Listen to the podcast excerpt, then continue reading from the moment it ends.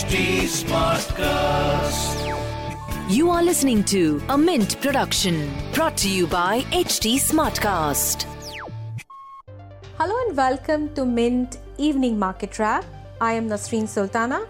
Let's take you through all the action in stock markets today.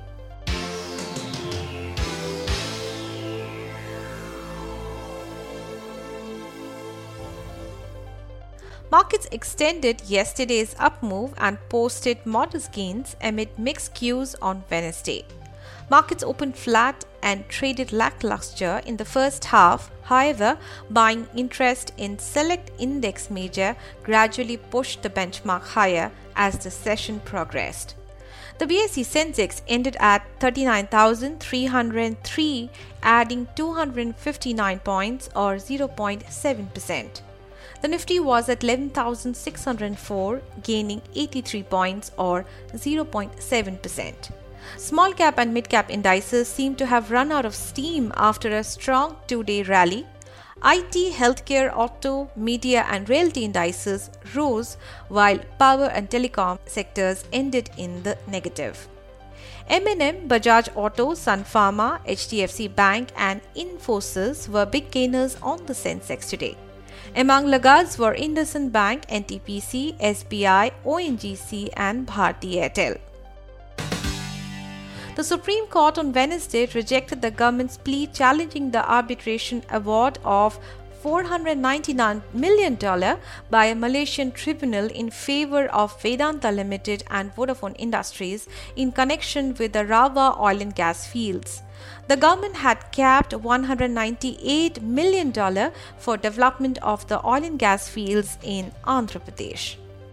The Russian Direct Investment Fund or RDIF on Wednesday announced that it has partnered with Dr. Reddy's to conduct clinical trials of Sputnik 5 vaccine in India and upon regulatory approval, RDIF shall supply 100 million doses of the COVID 19 vaccine to the Hyderabad based pharmaceutical firm. Reserve Bank of India Governor Shaktikanta Das on Wednesday said that the country's economic recovery is likely to be gradual as it is still reeling under the impact of the pandemic. Addressing the FICCI National Executive Committee meeting, Das said economic recovery is not fully entrenched, adding that the GDP data for the first quarter was a telling reflection of how COVID 19 affected the country. He said the central bank stands battle ready to take whatever steps are needed for the revival of the economy.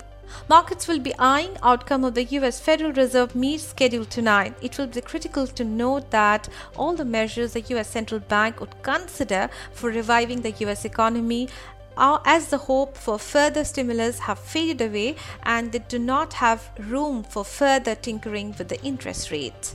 In the primary markets, initial public offering of Chennai-based CAMS has fixed price band at rupees 1229 to 1230 per equity share. The share sale will be open for a subscription from 21st of September and will close on 23rd of September.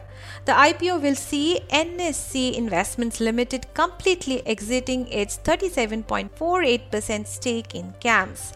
The company aims to raise rupees 2242 crore through the IPO, proceeds of which will not be received by CAMS. Moving on to global news. Stocks in Asia Pacific were mixed on Wednesday as investors awaited the Federal Open Market Committee's quarterly update. Overall, the MSCI Asia outside Japan index rose 0.51%. In other asset class news, Indian rupee closed at 73.65, down 0.22% against the US dollar. The US dollar index was at 93.04. Oil prices were higher in the afternoon of Asian trading hours as international benchmark Brent crude futures gained 1.9% to $41.30 per barrel.